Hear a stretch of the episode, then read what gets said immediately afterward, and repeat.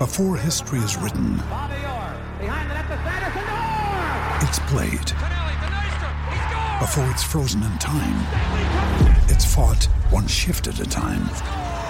Before it's etched in silver, it's carved in ice. What happens next will last forever. The Stanley Cup Final on ABC and ESPN Plus begins Saturday. Lucky Land Casino asking people what's the weirdest place you've gotten lucky? Lucky? In line at the deli, I guess? Aha, in my dentist's office. More than once, actually. Do I have to say? Yes, you do. In the car before my kids' PTA meeting. Really? Yes. Excuse me, what's the weirdest place you've gotten lucky? I never win and tell. Well, there you have it. You can get lucky anywhere playing at LuckyLandSlots.com. Play for free right now. Are you feeling lucky? No purchase necessary. Void where prohibited by law. 18 plus. Terms and conditions apply. See website for details.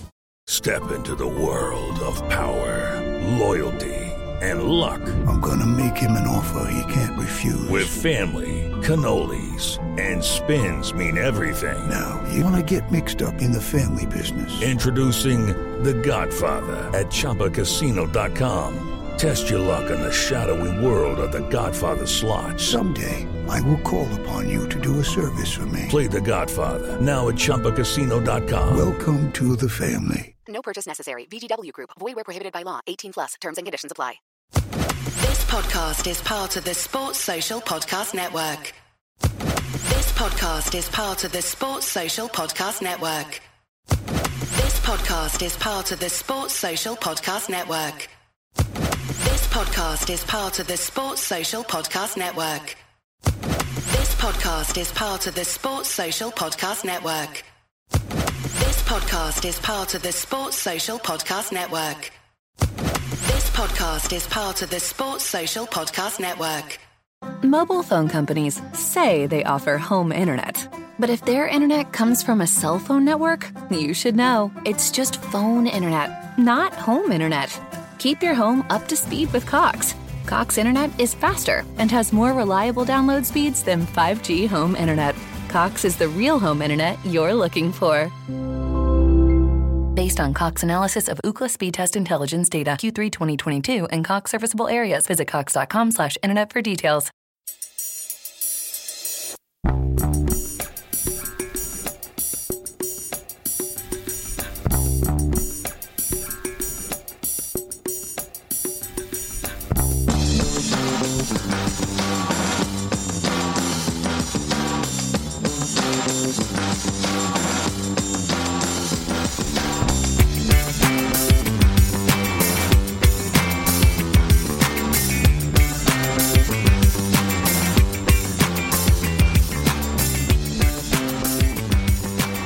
Welcome back to A Celtic State of Mind. I'm Paul John Dykes, and this afternoon I'm joined by Colin Watt. Colin, how long you been with ACSOM now? Five years, maybe? Uh, four, I think. Yeah, Four four. uh, Going for a testimonial. Yeah, um, plenty to talk about, Colin. Plenty to talk about. Uh, that will be interesting when we get to that testimonial kind of stage. Yourself, Kevin Graham, maybe do a joint testimonial. Uh, you can't be that far out. off yourself. Five and a half years coming up. Five and a half years on. No, six years in June or July. I'll get the date exactly. We'll have a party. Jungle Lions quick off the mark today. A full strength squad is frightening for every other Scottish club. Five subs suits this team to a T. Um, we are in the week of the League Cup final. Celtic will be playing Rangers at Hampden, and we're going in in good shape. Colin, uh, none more so exemplified than the weekend's performance. Outstanding um, from start to finish. I mean, I was looking at that game. I was thinking to myself, Barry Robson's going to try and get a reaction out of the Aberdeen players. You know, they might rise to the occasion. Celtic blew them away. It was a brilliant performance. Yeah, I was on um, our good friend Glenn Schroeder's Red Tinted Glasses podcast, the Aberdeen podcast, um, last week, and we were talking about the game and the build up to the game, and we are saying Aberdeen basically, if they play their attacking style of football, then maybe you know it'll be an exciting game of football to watch. But um, what can you say? You come out the gates flying, and you put Aberdeen on the ropes, and they never looked like recovering at any point. Um, apart from maybe Joe Hart giving us a wee bit of a scare in the second half when he wanted to come out and dance along the, the halfway line at times. But um, no, I mean, it was a professional performance from Celtic. It was very polished. Um, could have been a lot more than four, let's be brutally honest. Um, and yeah, some good performances from a lot of players in the team. And you know what? I've, I say it, I've said it before, I'll say it again. It was an absolute steal to get Reo Hatate for 1.3 million. He must be the best versatile player to ever play. Well, you know this, Colin, right? Throughout the season, on a Celtic state of mind, we've been bigging up Reo Hatate, not because we are some kind of oracles of football, just because we've got a pair of eyes in the back of our head, and anyone with that can see how talented this guy is. At the beginning of the season, I don't get things right all that often, Colin. So when I do, I kind of hold on to them, a bit like you with Luca Connell. I, I hold on to it. Uh, where is that 20 quid? Where's that 20 quid, by the way? Where's that, What- hey, where's that a score? goal. Well, for bigging me up, I'll give you it back. Um, what a goal he scored for Barnsley the other day. by It was In the quite an first effort. Minute of the game, 1st Mhm. minute of the game. Mm-hmm. Yeah, Maybe we it's been a sign good that. move. Been a Should good move sign for Luca.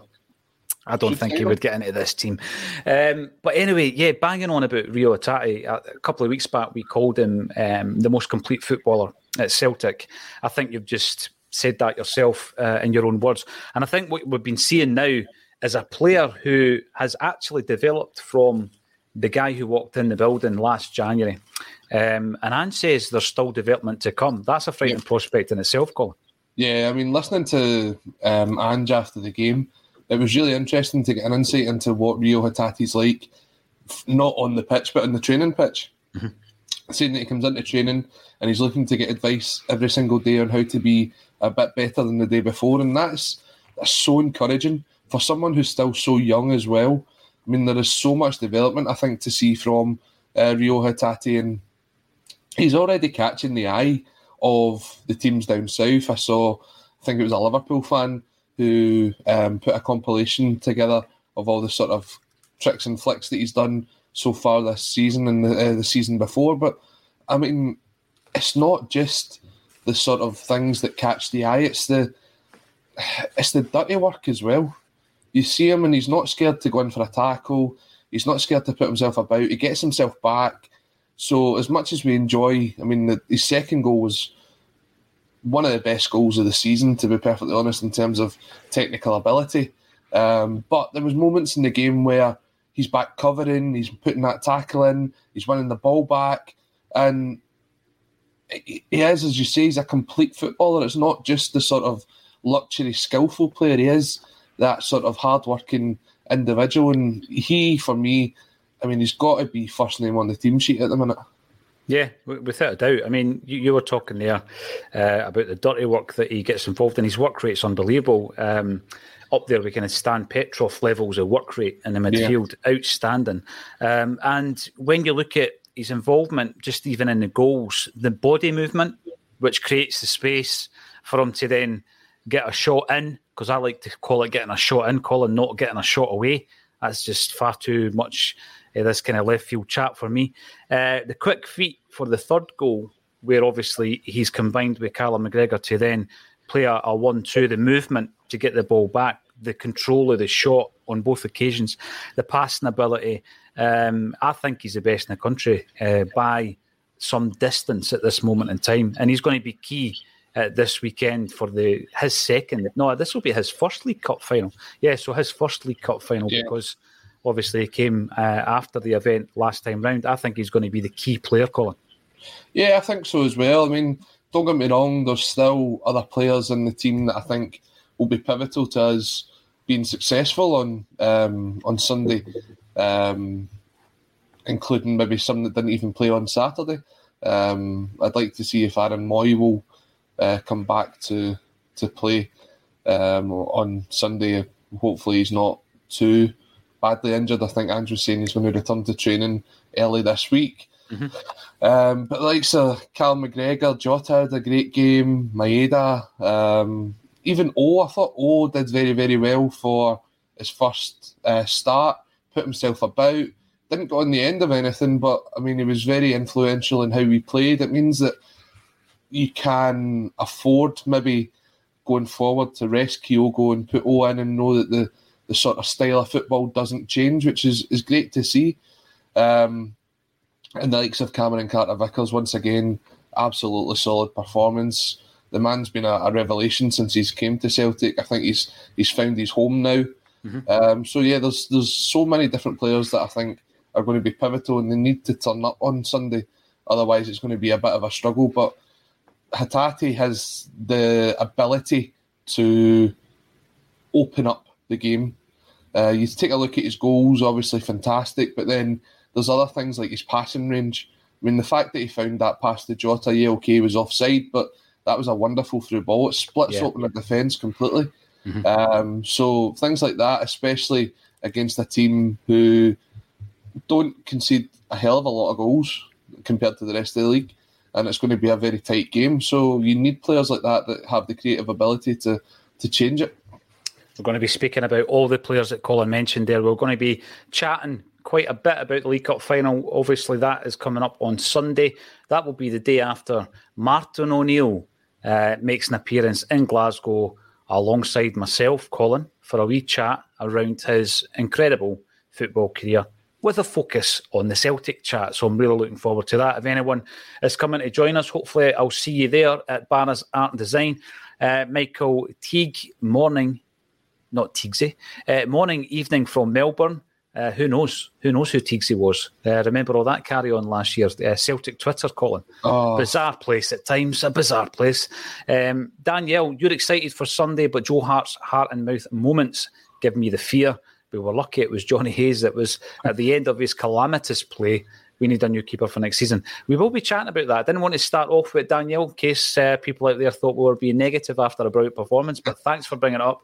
And I will be uh, covering that during the show as well. And Celtic follower on the YouTube, we need to keep them as far away from our box to avoid them falling over for penalties and free kicks. Where else in the world um, do you look ahead to a, a cup final Celtic follower with? the officials in mind as a point of discussion. They shouldn't be a point of discussion, but they are because this is Scottish football, Colin, and we will be talking about them as well. Just before we move on, um, I've moved the angle of the camera so you can see a wee bit behind me here, and I've displayed a few Celtic related mementos behind us here. Obviously, this jersey, um, that was the first time, believe it or not, that was the first time I physically saw Celtic win- winning a cup. 1995, that was the jersey we wore. That was uh-huh. Mike, Mike Galloway's benefit game. Um, up in the corner there is Billy, Billy Connolly, uh, famous Celtic supporter. Um, the one above the Mike Galloway jersey is a Primal Scream poster and that one in the middle is the Verve. What's the relevance of that, Colin? Um, try to think. It's not the drugs don't work. Uh, what else would it be? It's not a sonnet. Is somebody lucky? Could be. Is Angel lucky man, perhaps? So I think that when you're talking about uh, all the the drama and the comedy that, that happens in and around Scottish football. Um, I, I, always just take it, you know, tongue in cheek. I always take it with a pinch of salt, Colin. But some people take things dead, dead seriously, and that's what's been happening in the lead up to this big one. There's one thing about Ange, though. He's not going to be rattled by anybody, is he? Regardless of who says what, he's just going to go on about his business. It's like before we came on here, you and I were getting a catch up. I genuinely have no knowledge of various things that are happening elsewhere. Uh, because I don't have the time to check. And I think Ange's a wee bit like that. I mean, as I said, I think I've said it last week. I've maybe said it the week before.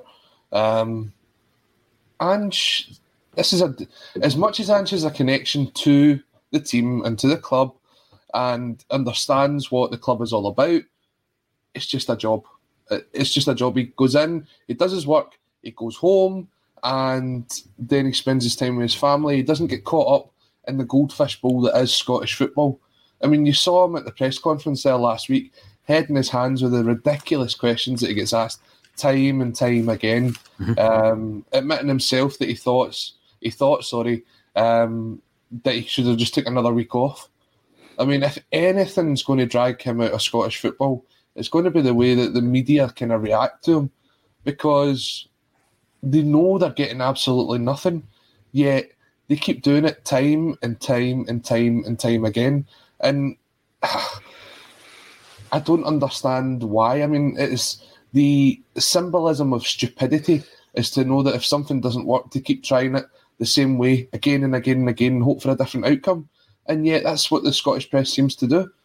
So, like, I don't think Andrew get caught up in it. You don't see him talking about other managers unless they're talking in a um, a good way about them. He, he is very complimentary of them. Mm-hmm. Um, you don't see him having a go at anybody. He just he's honest and he professional. I he's think professional. It, yeah. yeah, professional. And Absolutely. I don't think anything gets him.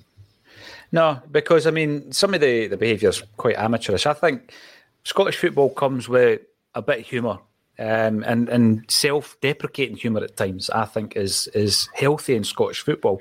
But when people start taking it all seriously, I mean, Ange Postecoglou um, took a week off, and John Kennedy took the reins, um, and that became an issue. That became a talking point. It was almost as if, "Where's Ange? He's running scared," and all of that nonsense. Now, Paul Byrne is coming in because Paul actually predicted 4 nothing at the weekend uh, on the, the live chat on the YouTube channel. Unfortunately, I didn't have money on it, says Paul, so the Milky Bars are not on me. That will go over your head, Colin, because you're not old enough to remember. That. You remember, remember that? Yeah. Oh, nice one. Thank God I'm not the player Paul Byrne. That was a scathing remark. Sorry, Paul. Having said that, I only remember his two goals against them. I was a fan. I liked Paul Byrne. We were in a time really in the early 90s where um, you know, we didn't have the same kind of level of player that, we've got now. Uh, Liam Brady brought him over from Bangor, I think, for about 80 grand. And, you know, he paid that back with the two goals against Rangers. Jungle Lion played against them in Dublin. Um, I still follow Paul on Facebook. And you know what? I think it'd be good to bring over for a wee event at some point, or maybe even one of the ex pros games, Colin. What do you think? Yeah, yeah, definitely. I mean, before my time, but um, yeah, definitely. Ah, well, that definitely, if he's up for it, I'll bring him over. Callum McGregor, I want to talk about Callum because I think it was our very own Declan McConville who first coined um, the phrase that uh, Callum was Celtic's metronome. Uh, I think it was Declan. I've, I've now heard it being used by commentary, teams, etc. He scores the early goal against Aberdeen that kind of settles everything, Colin, and sets the scene for the uh, domination that we were going to have for the next 90 minutes. And for me, he is the epitome of this mantra that Ange has, uh, you know, created and instilled in the Celtic team of "We never stop." He is, he is that man.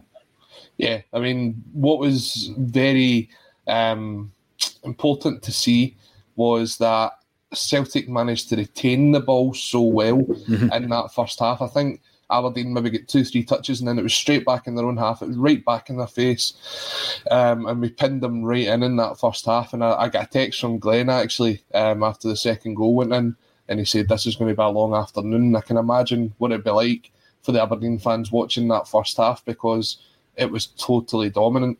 Um, McGregor being on the edge of the area, ready to put one away.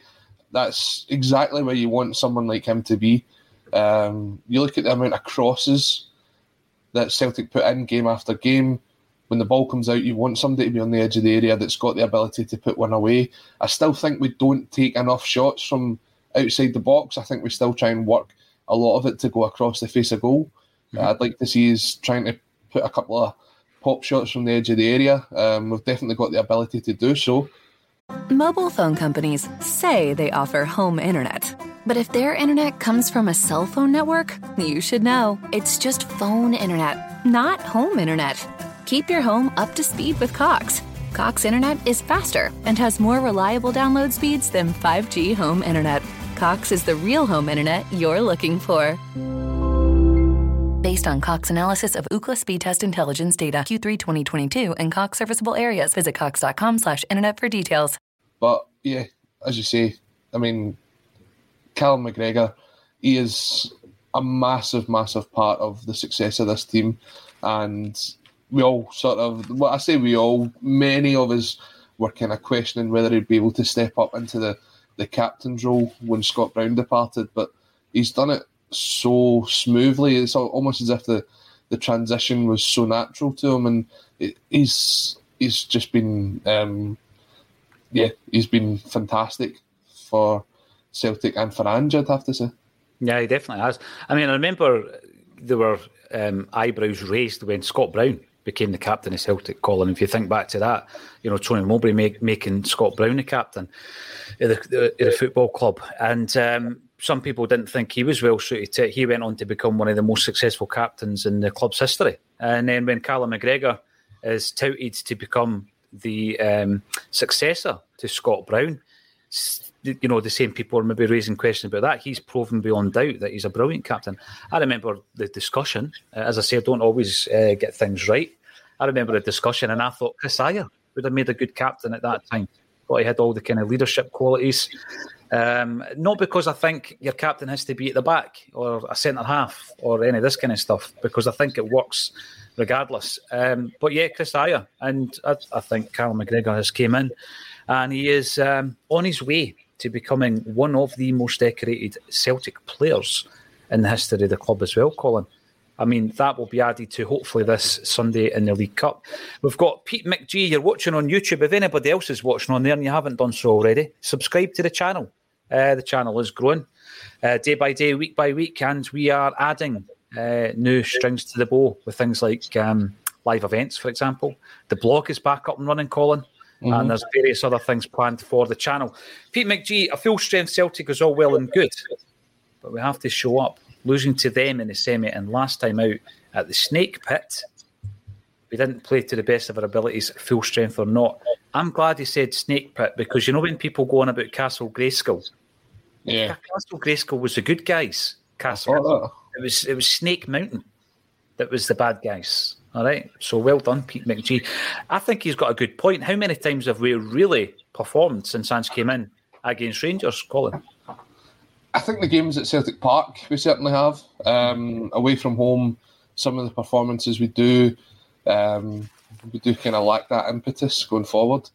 Um, I mean, we, we absolutely annihilated them last season in the two games at Celtic Park. Yeah, I mean that. I mean the game, the three 0 game, that was a complete turning point for our season as well. Mm-hmm. Um, look, Hampden is a place where I don't think we start games very well. I don't know if that's to do with the pitch or what it is, but Haven't really seen us starting a game pretty well there. You saw even Kilmarnock were having a, a go at us in the semi final. So we have to be on the ball on Sunday. We have to go out. We have to pin them back. Uh, we, we have to play to our strengths and attack their weaknesses. And I would say their weaknesses is definitely down the flanks. Um, as many goals as Tavernier gets, whether it be penalties, free kicks, or anything else the referee wants to assist them with. Um, I don't think he's a very good defender, and I think you have to pin him back, make sure that he doesn't get forward. Um, and they have been, as much as I say they don't concede a lot of goals, they have been conceding some bad ones this season. So we have to test that defence. Um, and we've got the attacking playing. I think at times against them in the game at Snake Mountain, as they said, um, we found ourselves pinned too far back. Mm. We didn't have that out ball. So it'll be interesting to see if we can keep them back um, and keep them in their own half. I think that's what works really well, especially when we're at Celtic Park. If you take a look at the, the games that we're talking about, the 4 0 this season, 3 0 last season, we are in their faces, we are pinning them back. And that seems to be where we get the success. So we have to look at that as to something we can do going forward again. We have to capitalise on the mistakes and we have to take our chances. Um, and we are starting to take that more and more often now. We're scoring on average something like 3.2 goals a game in the league. Um, in the cup, we're averaging about four goals a game. Look, I'm not going to say they're going to score two or three, but if we keep that up, I mean, eventually we will will break through that defence and we'll, we'll get what we need. But the occasion, hopefully, it doesn't get to the players. Mm-hmm. Um, I think obviously this is going to be an interesting one, as you say, for the likes of Reo Hatate, um, guys like O, and guys that never played in the, the cup final last year because it's going to be a 50 50 split. So we do have to turn up. We do need to drum it into everyone. And I think Callum McGregor will do that. He will get into the heads of everybody and explain how important this game is going to be. And the fans can do their bit as well because you know at times the fans can really drive the players on. Well, I found it quite interesting to uh, read the comments made by Chris Jullien, who was talking about his Celtic career, some of the highs and the lows. And uh, one thing that he did point out um, is A, the buzz that you get from Callum McGregor giving you the, the chat in the, in the huddle. And he also mentioned Broony, uh, but also the uh, the impact of the fans behind you, Colin. I mean, yeah. did, and I don't think he's using it as an excuse because we have spoken long and hard about the season where um, we lost the 10 in a row and Neil Lennon um, left the club. We've spoken so much about it and all the different reasons. And there were, you know, a multitude of reasons. And he spoke about the importance of the fans and the fact that they weren't there to give us that lift. Um, and obviously they will be there this weekend. But yeah, you're right. It's a it's a new experience for some of these players, players who we've known now for over a year. Yep. Um, but it's unusual that they've not actually played in a cup final yet for Celtic. So you're looking to the likes of Callum McGregor. You're also looking to the likes of Greg Taylor. You spoke about uh, their right back not being a great defender. I tell you what, Greg Taylor is developing into one of our finest players. Um, and I think one of the most important players in the squad watching back the game this morning, he was involved in the first three goals. Um, I don't think he'll get an assist for any of them, but he was involved in all three of the goals. Um, we were talking about him last week, obviously, you and I with Jackie, um, who represents Greg Taylor. Yep. Um, we were talking about how well he's taken to this new position, the inverted fullback. Do you think he's the most improved player under Ange? And now, I don't mean, I, I wouldn't include the likes, what I'm talking about is guys who are at Celtic so I wouldn't include the likes of Hatate in that or, or O'Riley. Players that we had at the club that just come in and revitalised. Do you think he's the most improved? It'll be a pretty close race between him and Ralston, you'd have to say. I mean, Greg Taylor had a career at Celtic, whereas Ralston was pretty much out the door. Uh, his contract had run out. Nobody really thought he was going to get a chance. Um, and then he comes in and shows how important he is to the squad. Um, so yeah, and the fact that both of them are fullbacks says a lot about Ange and his style of play. Um, so I think between the two of them, you would have a pretty close vote on who people think has been the most improved player. Um, a lot of people would maybe also say Callum McGregor in that as well because he came under a lot of criticism in the behind closed season season uh, behind closed doors season um, Is that what um, we're calling it now? Because I, I, what did I call it? The season we lost to ten. Yeah, it's, it's a, uh, I don't want to look at it that way, Paul. You nah, know? I, I think you're right. Yeah, so no mentions of Rolls Royces when you're talking about players, and no uh, mentions of losing the ten when we're talking about the closed doors season. Right? Okay, that's, that's closed doors season. Um, because if you say the other C word, then it starts a conspiracy theory. Depends what C word you're talking about. Yeah, that's true, but we're not up for that today. Um, McGregor took a bit of criticism for that season as well. Let's go back to the banner the other week. uh, sorry, he did. Um, he did. So some people might say that as well. James Forrest has come onto a game. Um, yeah, but I'd definitely say it's between Taylor and Ralston for the most improved player since Ange came in. He's been brilliant. Taylor has been superb. Um, and I mean, we're going to talk about potential lineups because Ange may well have a full complement of players at his disposal. Like you said earlier, he spoke about Mooy and Turnbull starting to train early in the week, Tuesday. Um, and if that's the case and they're fit, it's a brilliant selection headache for him, Colin. Yeah, 100%. Um, for me, I'm, I'm sitting looking at who the 11 would be. I think if you take a look back to the game at Ibrox, um, Mooy was really missing out that team. We couldn't really bring the ball down. We couldn't keep control of the, the ball. Um, and I think Mooy offers that, which means you would push Hatate one for, further forward. But then you have to drop O'Riley, who I thought he had a fairly decent game on uh, Saturday, and he obviously did very well when he came off the bench against um, St Mirren. But you're looking at that as you look at the bench and you're going, we now have so many options that can come on and change a game. How many times did you look at a bench last season or even the seasons before and you're going, oh, there's not really many options here?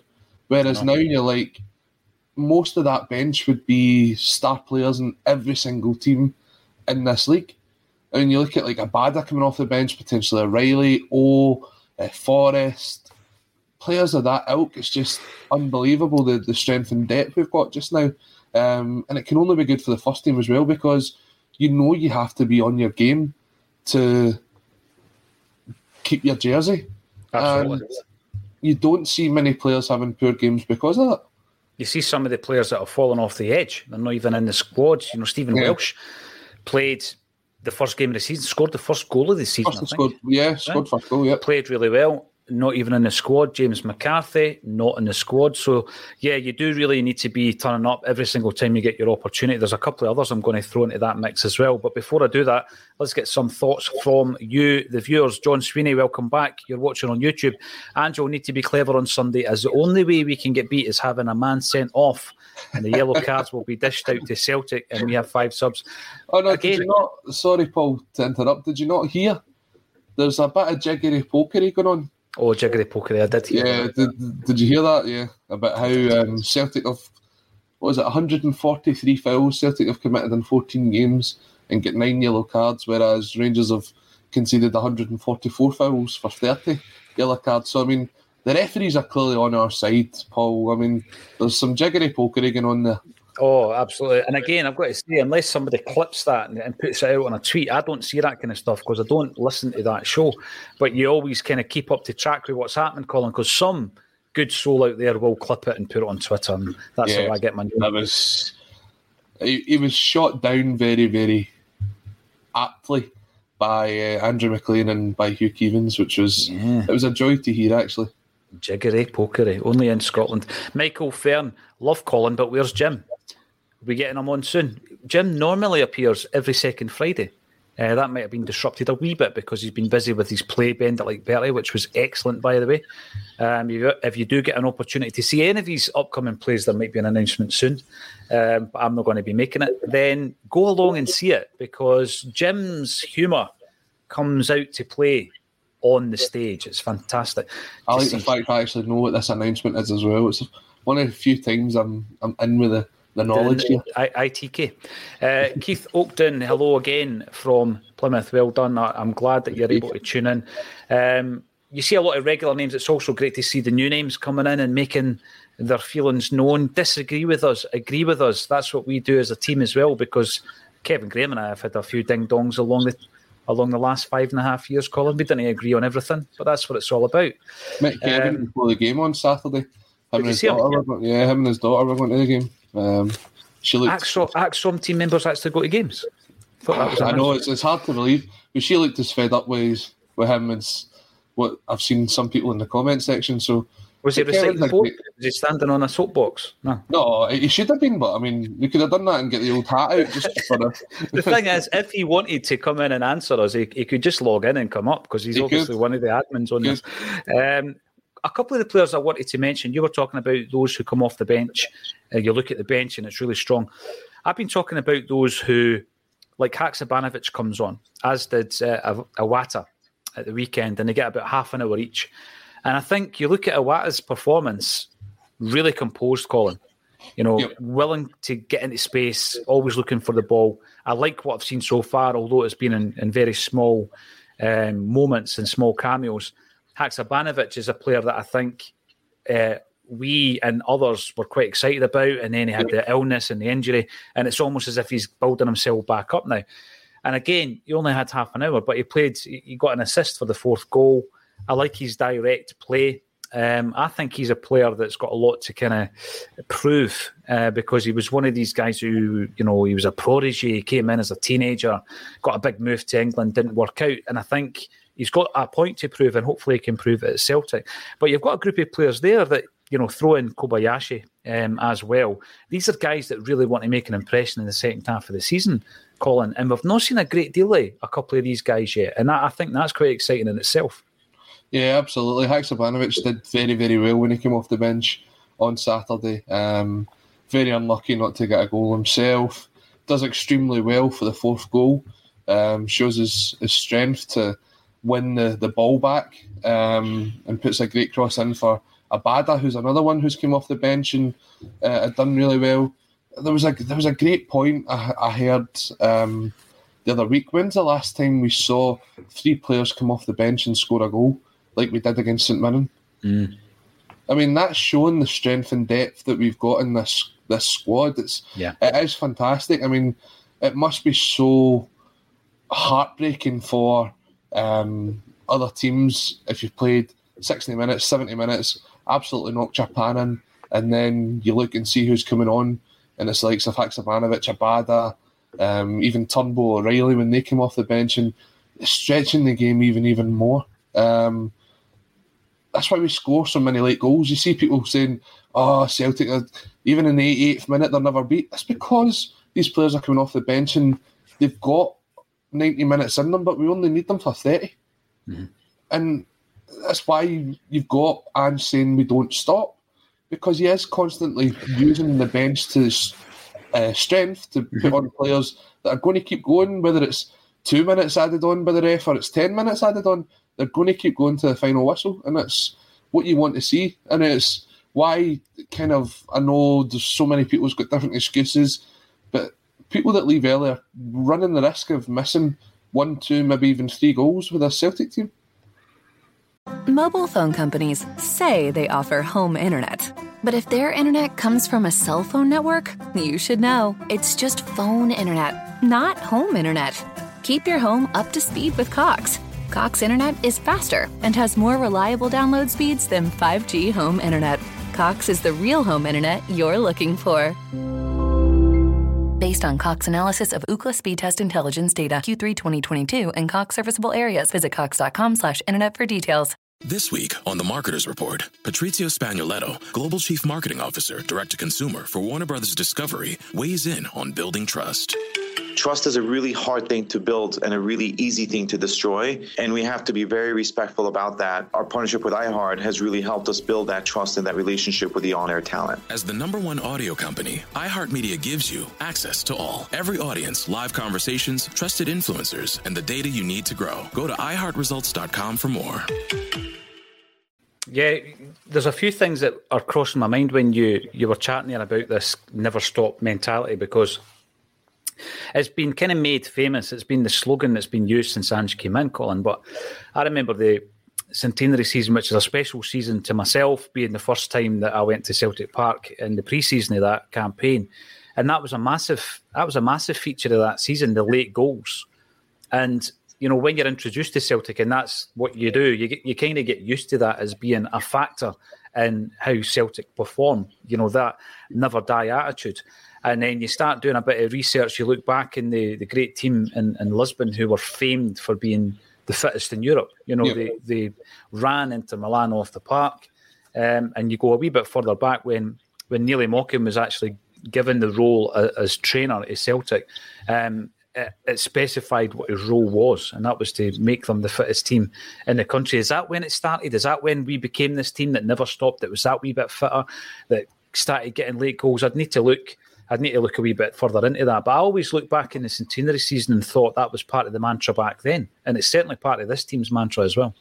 Yeah, and the, the thing is, it's for fans, it's certainly encouraging to see because we go back, and I don't want to dwell too much on it, but that behind closed door season, um, we spoke about how after 60 minutes, if Celtic weren't winning, there was trouble because they seemed to run out of steam, they seemed to run out of ideas. Yeah. Um, whereas with this Celtic team, it's it is generally non-stop for ninety minutes.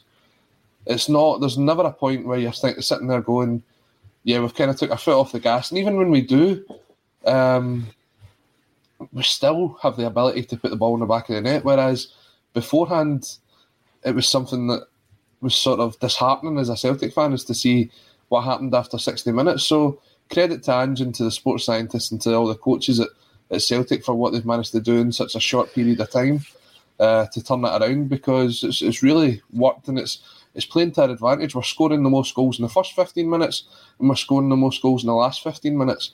And that's the two biggest points of the game, in my opinion. Thing is, Greg Taylor was asked about it after the game. And um, he was asked the question: Is it the manager and, and, the staff, or is it the players, or is it a combination of both? And I think what happens is once it becomes a behaviour and it becomes part of the fabric, then it's it's been instilled in the culture. I mean, somebody can stand there and tell you this is what I want, but until it's actually lived out and it's part of the behaviour of the team, Colin, it's not part of the culture of, of being a Celtic player. And then what you get is other guys coming into the this environment where it's unacceptable to do anything other than that and then that culture continues. And thankfully, it's been reignited because, like you say, in that forgettable season. Um, we were all out of ideas. Uh, nothing we could do in terms of a change would would uh, you know remedy that, and then it ended up with players trying their luck from 25 to 30 yards to try and make the breakthrough. And you're smiling because you're thinking of a very specific player at that time. Now, Strachan's laptop reminds us Reo got man of the match on his debut. He did, and he had that phenomenal performance against Rangers shortly thereafter as well. Jerry uh, Orawi stopped trying to sell Hatate. The media will do that. I don't know if that's a conversation in the comment section, but one of one of the um, conversations we've been having, we started having it on the weekend there with Kevin McCluskey, was the fact that we talk about Ange's aspirations as a, a European team, what he wants to achieve in Europe. Um, and what does European success look like for Celtic? And I know I'm jumping forward a wee bit. We've got a League Cup final to win on Sunday. Um, but my, my kind of view on that, Colin, is it all comes down to recruitment with Celtic. Mm. Because what you and I did a while back, you and I were waiting in the toll booth in Stirling when we used to record the podcast back in the day. And the guest who was coming to join us at that afternoon couldn't make it, you'll remember. Yep. So what we did, because we had booked the studio time, is we spoke about our own personal Celtic teams of the decade. If you were to look at the last 10 years, who'd make it into the team? It was just something I had to do off the cuff because the guest never turned up. But it got me thinking that in the last decade, if you go back to 2013, right up to date, you could probably assemble a team of players who, at their peak, if assembled at their peak, would do something in Europe. Who knows what that, that would look like? Um, so it's not as though Celtic can't attract or develop the players. It's about doing it in a shorter space of time, Colin. And it's about doing it over a period of half a dozen transfer windows rather than half a dozen years and keeping them hopefully for the half a dozen transfer windows so that the team can develop together. And that was the point I was trying to make. But the biggest challenge in doing that is keeping a hold of guys like Hatate yep. and O'Riley and Carter Vickers and Jota and all these other guys because it's a matter of time. You, you know, you play well for half a half a season in Scotland. Certain clubs are going to be interested. You start turning on Europe. Even bigger and richer clubs are going to get interested. Um, so yeah, we're not certainly trying to sell Hatate. I want to I want to keep him, um, and I want Ange to have um, you know a number of good transfer windows from here on in that will give them a better chance of doing something in the Champions League. Because I think it, recruitment's key. And by the time you get to the fifth or the sixth transfer window, Colin, the guys, if you've still got them that you brought in in the first, they've developed, in, you know, into the way that Ange wants them to play. They've got the mentality, they've got the, you know, the culture uh, already instilled in them. And I think that's the only way we're going to make that impact in Europe. Yeah, I mean, we're back to what served us best in the sort of successful period um, where we were challenging the likes of Barcelona in the Champions League. We're getting to the last 16. We're back to that era where it might not. We're looking at projects, but the projects are slightly different. I mean, when you look at the projects we had in recent years, it was guys like Bayo and Klimala and guys that didn't really set the head of the light, even in the leagues that they were in beforehand. Um, and it was almost taking a risk that, do you know what, he's only two and a half million, let's turn it around, we'll get 10 million. That didn't really happen because we were living off the past of picking up guys like Virgil van Dijk for 2.3 million, Gary Hooper for 2.5 million, Joe Ledley on a free. Um, and it was almost a sort of dry period in the market where we couldn't attract these players to the club anymore. And the players that we were attracting just they weren't up to the standard. So when you pick up a Dembele for five hundred grand, or you pick up Fraser Forster on his seventeenth loan deal or whatever it might have been, it is important to get the most out of them to reinvest properly, and we weren't reinvesting properly.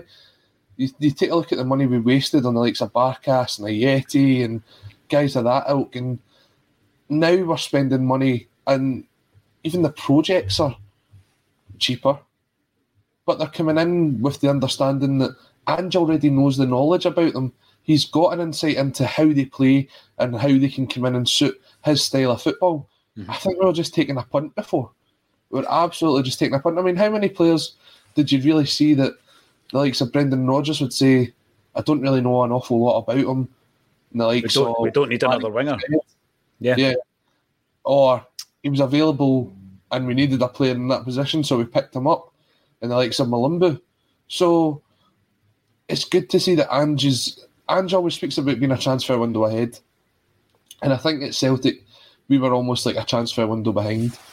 Um, we would almost go into January trying to fix what we couldn't do in the summer. Yeah. So if we needed a right back, we'd bring someone in and it would be short term, like Jonjoe Kenny, and he would come in for six months. You're dropping all the big names today, by the way. I'm just waiting Or, for uh, Teemu Pukki to come in. I think Teemu Pukki was gone before he actually fully settled, to be perfectly honest. Scepovic. Uh, yeah, guys, uh, but when you look at it, we're now spending money properly. We're back to the transfer strategy that's worked extremely well for us. We make a profit in transfers now. Not that that's the narrative that the Scottish media want to run with, but we do. Um, and it's it's benefiting us. We've now got a squad of players who we give them a chance when they come to Celtic. They've got the chance to show their, their worth on a great stage. And when they do well, they know that there will be an opportunity if they choose to do so to further their career somewhere else where they can make themselves a lot of money that will see them out for the rest of their career. I hope that um, that combination of players who, if all playing together, would do something, you know, um, progressive in the Champions League, happens whilst Ange Postecoglou's at the club. And I agree with you. I think that we are now a transfer window ahead, whereas we were always running behind. And often the January was a stopgap transfer window. Yeah. But also, Colin, I think that we're not just taking players that are presented to us, you know, be that from um, a particular agent, for example. We're, we're, we're do doing, we're doing the recruitment. You know, we're looking further afield. I think there might have been a complacency that crept in during the years that you're talking about, where we were dominant. We weren't really going to, unless something catastrophic happened, we weren't going to lose the league for a period of time there, right? So we were bringing players in who weren't really the, the kind of right fit. And that's why so many of them didn't work out. Um, and instead of players being presented to us, I think we're doing our recruitment a lot better. Uh, we're tapping into markets that we weren't looking at before. And obviously, there's a level of control, I think, that the Gaffer's got now with regards to transfers that some of the previous managers didn't have. And I think that's huge as well. Um, Francis McDonald, nice to see Brooke Coleman Soccer AM on Saturday. Someone, some might say we knew something about music. Others might say anyone with a set of ears would have known that Brooke Coleman was going to smash it. She was absolutely tremendous. And um, I think she's going to be huge, Colin. I thought you were going to just try and throw as many Oasis puns in there as possible. Did I do that? Or did Some I do might that? say, or you know, I know. We could have. I could have kept that one going. No, but you're right. In in a couple of weeks before that, not nothing to do with us. Mick Head was on on Soccer AM, and then I just seen. I think it was yesterday on Radio X that the Chase were on there. So these were all bands that were in our studio um, or on the show over the last year or so, and they're all doing excellently well. JJI, to be fair to Hart, this is going back to Danielle's point, so let's talk about it. Did he not receive a howler of a pass back? Right, let's talk about then the defensive discipline that Tom Boyd was talking about during the game, Colin. You, you, I don't think I've seen the game uh, televised. You were at the game. Yep. Tom Boyd was talking about how the mentality has to be spot on, not just for the goalie, but for the defenders. I think the defenders are well enough involved in the game that it's not as big an issue. It must creep into it sometimes with Joe Hart. And as Daniel said earlier, there was a bit of a heart and mouth moment. Is it a concern for you? If it was a closer game, it would have been more of a concern. Um, and it wasn't just one; he had two or three, to be perfectly honest. Um, that was like that in the second half, uh, and we did we we got away with them. Um, in the first half, he actually did it quite successfully, and it helped continue the attack. And I think that's that's part of what I'm just trying to drill in is that everyone's involved in the attack. It can be the goalkeeper, it can be the, the centre backs. I saw a stat yesterday, and it's that um, Cameron Carter Vickers has played just over 2,000 minutes of football in the league for Celtic. And in that time, he successfully completed over 1,800 passes. Now, that's like almost a pass a minute. For a centre back to be on the ball that frequently in a team that's attacking constantly, it shows how much every single player has their part to play in the games. You take a look at the recovery um, on Saturday and how quick the ball came back. It would go to the Aberdeen forward, they'd lose out to Starfelt or Cameron Carter Vickers, the ball would go wide and would start again. And it is really. Um, what did the commentators call that? Recycling it. Recycling the ball, yeah. Yeah, as, as well as getting a shot off as well. But uh, all, all, these terms that um, crept in. The only thing I would like to see us do maybe a bit more that we don't seem to do is distribute the ball and sort of miss someone out. I think there's always like that extra pass we could cut out. Um, you see the yeah. likes of Maeda and Jota on the wings. We've got the ability to do it. We've seen it every now and again from like Carter Vickers and stuff out where they'll play the sort of long ball. Jenz uh, was a fan of it. Yeah, very much. And mm-hmm. it would catch out the defences. I think with the pace that we've got, it would help us get in behind as well. Um, apart from that, it is very melodic watching Celtic because there's the sort of pass move, pass move, split the defence, goal. Um, and you can almost see that every goal takes at least 30, 40 passes at times, unless we're on the counter where it can be as little as three or four. Um, but they do have the patience, and it's almost like watching uh, Pep Guardiola's Barcelona at times, where they would just constantly recycle the ball and go again. Um, and Celtic continue to do that. So I would like to see us try that sort of different pass to sort of try and catch out the defence. But the fact, as I said, Cameron Carter Vickers and Starfelt are on the ball so much. It just shows how important they are to that defence. And I think if you look at Joe Hart as well, and can maybe take a look at his stats, you see that the ball will come back to him and he'll pass the ball out. He'll play the ball out to the, the wing, and he is part of the attack as well. Mm-hmm. Yeah, absolutely. CJ has been saying all season that uh, is the best since Petrov. What a player Petrov was, um, and also we've got uh, Celtic followers saying that it's the vision that stands out. It does. He sees a pass before a lot of other people. He sees things that um, others don't see. Uh, he does. simple as that. And when you look at the, the forwards and how the the sort of movement they've got. A lot of people say that Kyogo plays on the shoulder of the last defender. I think O's done that a couple of times as well since he's came in. Um, Jota and Maeda both do the same. Finding that player who makes that move is almost as important as the player making the move in the first place. And as I said, we sort of, sort of play that extra pass maybe, and it means that the player doesn't get onto the end of the ball because the run goes unnoticed. Mm-hmm. But Maeda, if you look at some of Kyogo's best goals this season, where he's got in behind, nine times out of ten it's Maeda or O'Riley um, that's playing that pass because they've got the intelligence to know where Kyogo's going to be and play him in. And that's the reason why he's got so many goals this season. The end of season highlights uh, reel is going to be impressive. I don't know if the club will still release it on DVD as they have been up to this point, Colin, but it will definitely be something uh, to enjoy. Now, Pete McGee, Hatate reminds me of Luka Modric. I heard a lot of people over the weekend saying, Remember we signed Moravcik, and everybody was saying, oh, I wish we'd signed Moravcik 10 years before we did. And people are now making those comparisons. This is what you would have seen had you signed Moravcik uh, 10 years before we actually did. So there's a lot of comparisons getting thrown about and that's fair enough. Um, you made a, a, mention earlier of O making his first start, Colin. I actually thought he was better in the first half, and I think that he tired a wee bit. And I'm not surprised because I just think when players come into Ange's team, it takes them a while to get to that level of intensity. Um, yep. So it wasn't a concern for me. I thought, uh, you know, as far as first starts go, um, even was it the first goal he played a part, played a part in retaining possession yep. in, in the first goal.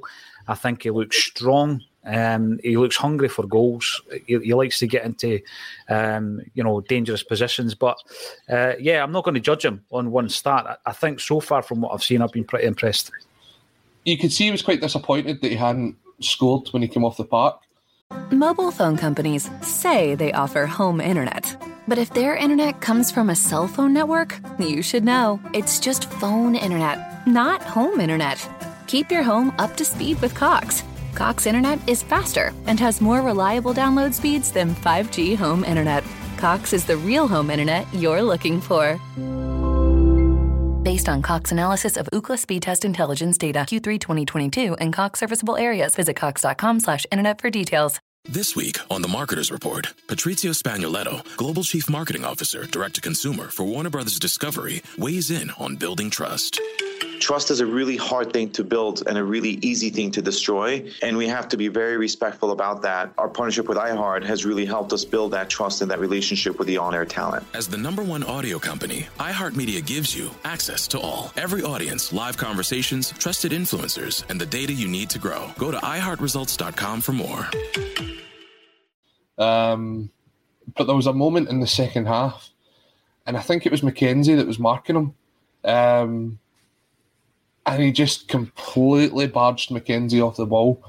And that showed his strength in that he could just do that. McKenzie ended up with two yards back on his backside with how strong O was. And as I said earlier on, the fact that O can come in and the style of football doesn't change must be a massive benefit for Ange. Because at times, what, what are we doing here, Paul? No, somebody was asking about the jersey. I'm just setting myself up for when you're finished. All right, okay. Um, at times when Giakoumakis would come in, maybe we'd change it up a bit. The crosses would go higher. We'd look for him as the out ball, whereas we just continue to play the, the style of football that we've seen um, when we've had Kyogo up front when O was playing. So it was great to see. I don't judge him off that performance. Um, I thought he did pretty well. I think he will find the back of the net for Celtic. There's lots of crosses going um, across the face of goal that maybe in a couple of weeks' time he'll get himself on the end of. But he acquitted himself very, very well. Yeah, I think so. Uh, CJ does make the point that uh, being brave enough to try those passes, you spoke about missing out the fullback, call and going straight to the winger. Yeah. I thought Jenz did it particularly well with Haksabanovic. You seem to like uh, bringing him into the play.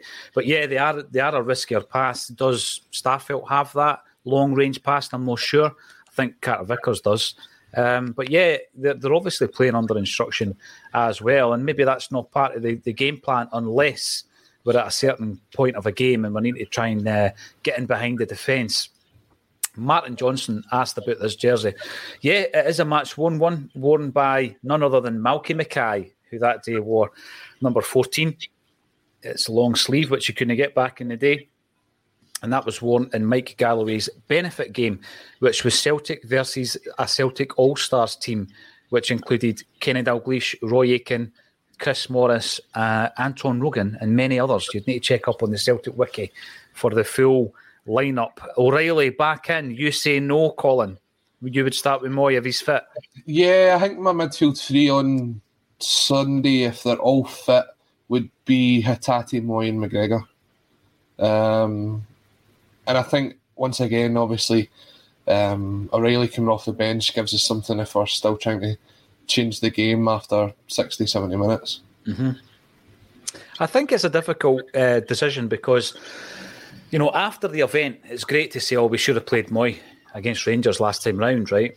Um, and on this occasion, if we use that as the as the, the gauge and we say, oh, well, you know, it didn't work last time, let's bring Mooy back, you rush him in because he's obviously not been fit to, to start the game at the weekend or even sit on the bench. O'Riley's played okay. I think he's played pretty well in the mm. game in a bit that he's played.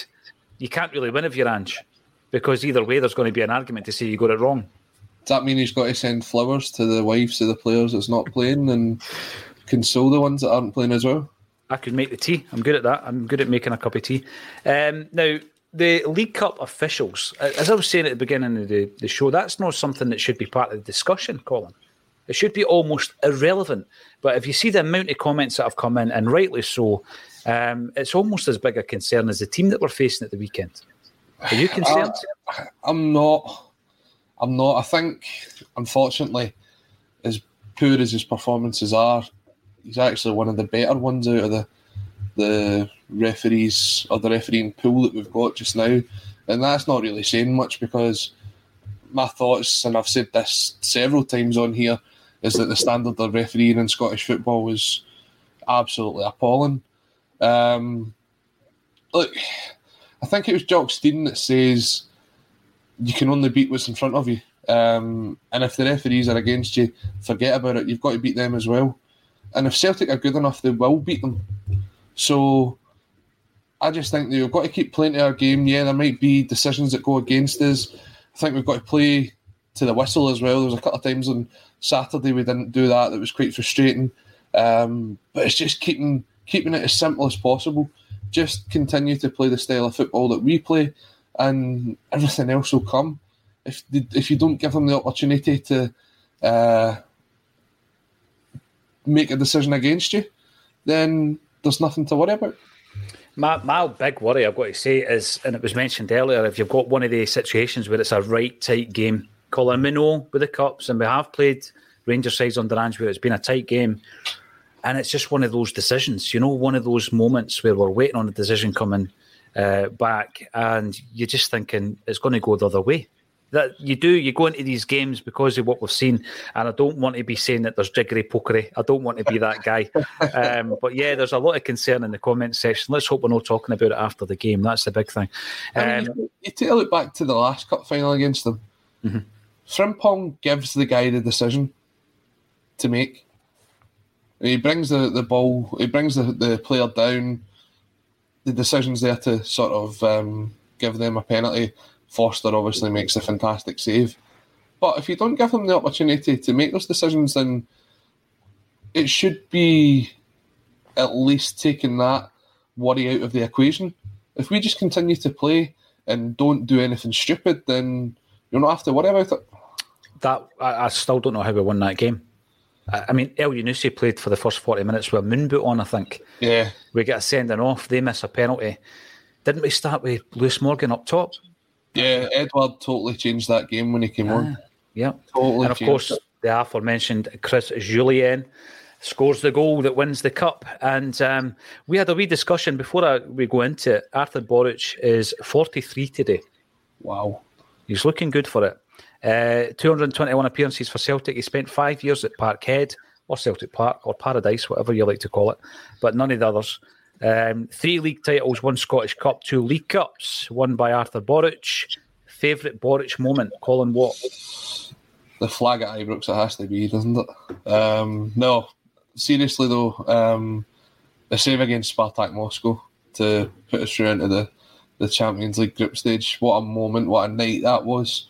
Um, he was just outstanding. He showed on so many occasions how good a goalkeeper he was, but he he was one of those goalkeepers that definitely didn't have the full shilling.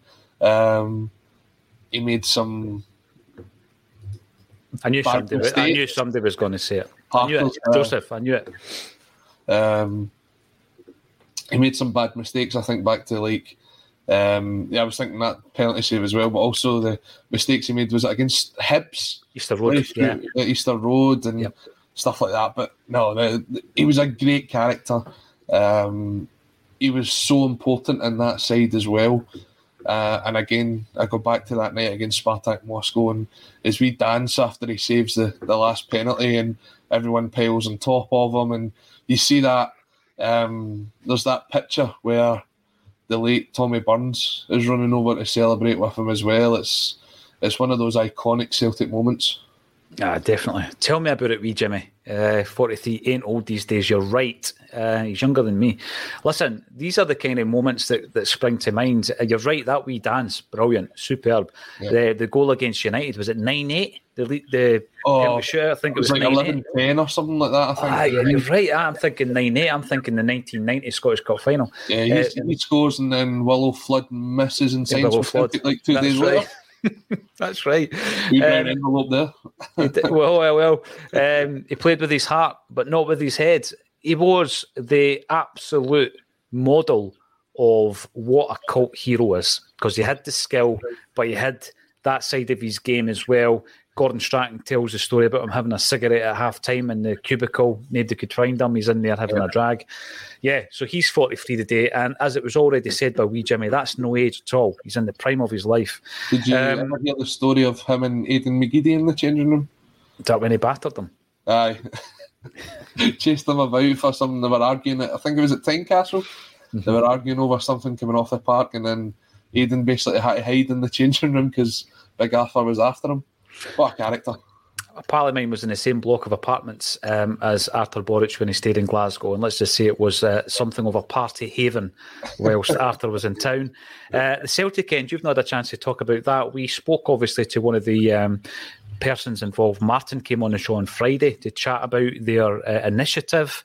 Sounds great, Colin. Uh, what's your thoughts on it?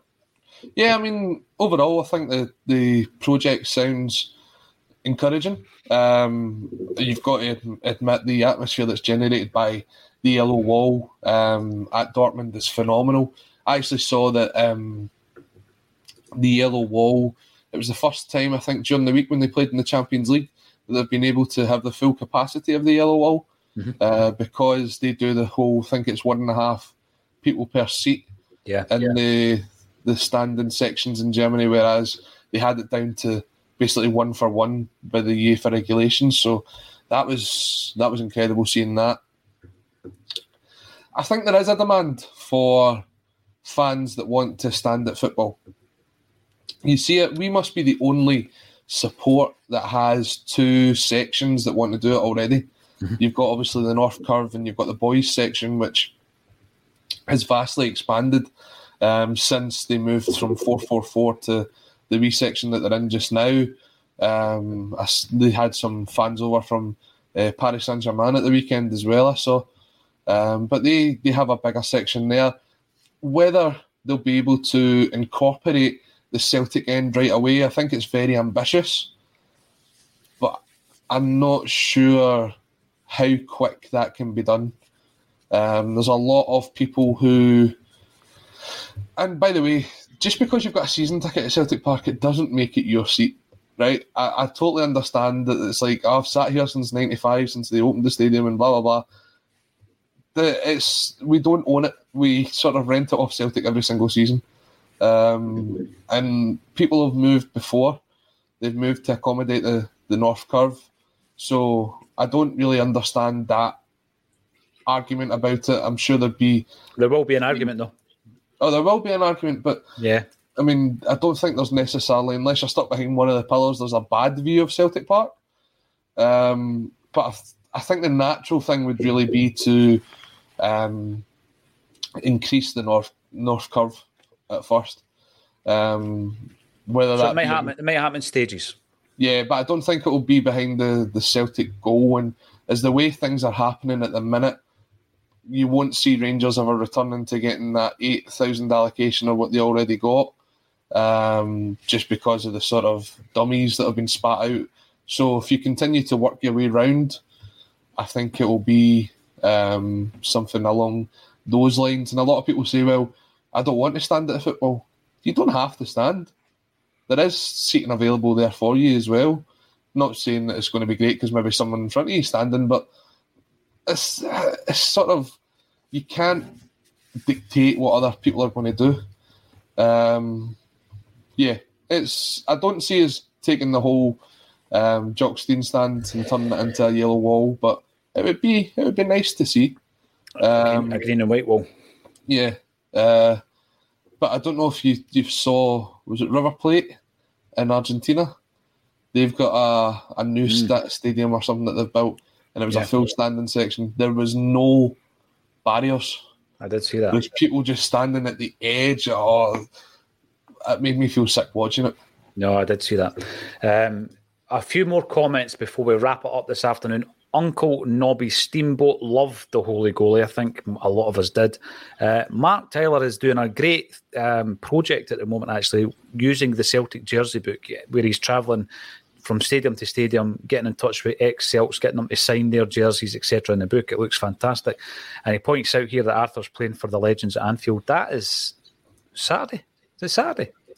Uh, yes, it is. It is. Yeah. aye, aye. We're going to have representation at that game, actually, uh, press accreditation. So hopefully we can get a wee chat with some of the legends as well. Um, JJI, his jazz hand celebration, brilliant. I always think I'm thinking about it right now as I speak. And God bless the Pope, absolutely, Paul Dyatt. Um, it was one of these things that seemed to rattle a lot of people when um, the Roman Catholic Arthur Boruc was blessing himself and wearing uh, the Polish Pope's image on his T-shirt. I don't know why it would annoy anybody. And Tony Cassidy uh, leads you a megaphone at Mordor, another name for Snake Mountain. Tony, thank you for that. but I do remember he came um, and led. What, what do you call it? Capo? Are you the capo when you've got the Yeah, yeah, yeah. yeah, so he was the capo of the ultras there at uh, Ibrox Stadium. Listen, I've really enjoyed that. There was a few other topics, but I'm sure we'll we'll cover them as the week progresses. Uh, Colin, what has been an absolute pleasure once again. Will you join us on- Thursday if we get a wee special guest? Uh, we'll see. I mean, I think Depends who the guest a, seen a couple of people in the comment section fed up, so we'll, we'll see how it goes. Fed up with the sight of you. That's not Yeah. nice. Um, it's been a really good show. Thanks everybody for getting involved. How do you help a Celtic state of mind grow? The first thing, the simplest thing, give us a wee thumbs up on the YouTube video. Uh, make a comment if you wish on the YouTube video. Subscribe to the channel. These things help the algorithm and helps us to pop up in recommendations and all that kind of stuff. We do go out live every single weekday at twelve thirty. We cover all the games as well, and we are working on fully produced material, um, which is that wee bit more polished uh, than the live stream stuff that we put out on a daily basis. We've got to thank every single one of you for supporting us. If you want to come along and see us live, there's some ticket links underneath this video. The boys from Seville 20 years ago. Colin, 20 years ago, we went to Seville in the UEFA Cup final. Alan Thompson's joining us to talk to us all about that at Gracie's. If you want a ticket, there are still some available. It will sell out like all the others, and the ticket link is underneath. All that's left for me to say, Colin Watt, thank you for joining me on a Celtic State of Mind.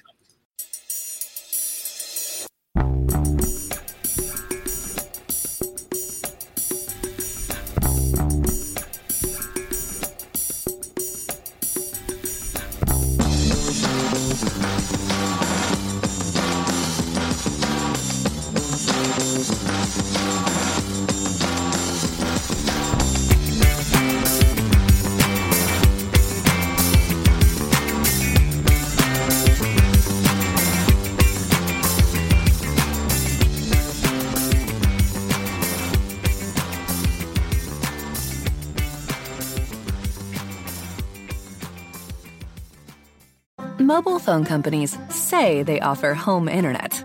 But if their internet comes from a cell phone network, you should know. It's just phone internet, not home internet. Keep your home up to speed with Cox. Cox internet is faster and has more reliable download speeds than 5G home internet. Cox is the real home internet you're looking for. Based on Cox analysis of Ookla speed test intelligence data Q3 2022 and Cox serviceable areas, visit cox.com/internet for details. As the number one audio company, iHeartMedia gives you access to all. Every audience, live conversations, trusted influencers, and the insights and data you need to grow. iHeartMedia is your access company. Go to iHeartResults.com for more. Sports Social Podcast Network. Sports Social Podcast Network. Sports Social Podcast Network. Sports Social Podcast Network.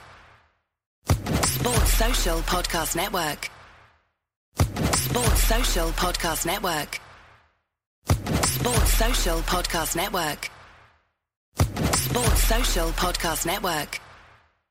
With the Lucky Land slots, you can get lucky just about anywhere.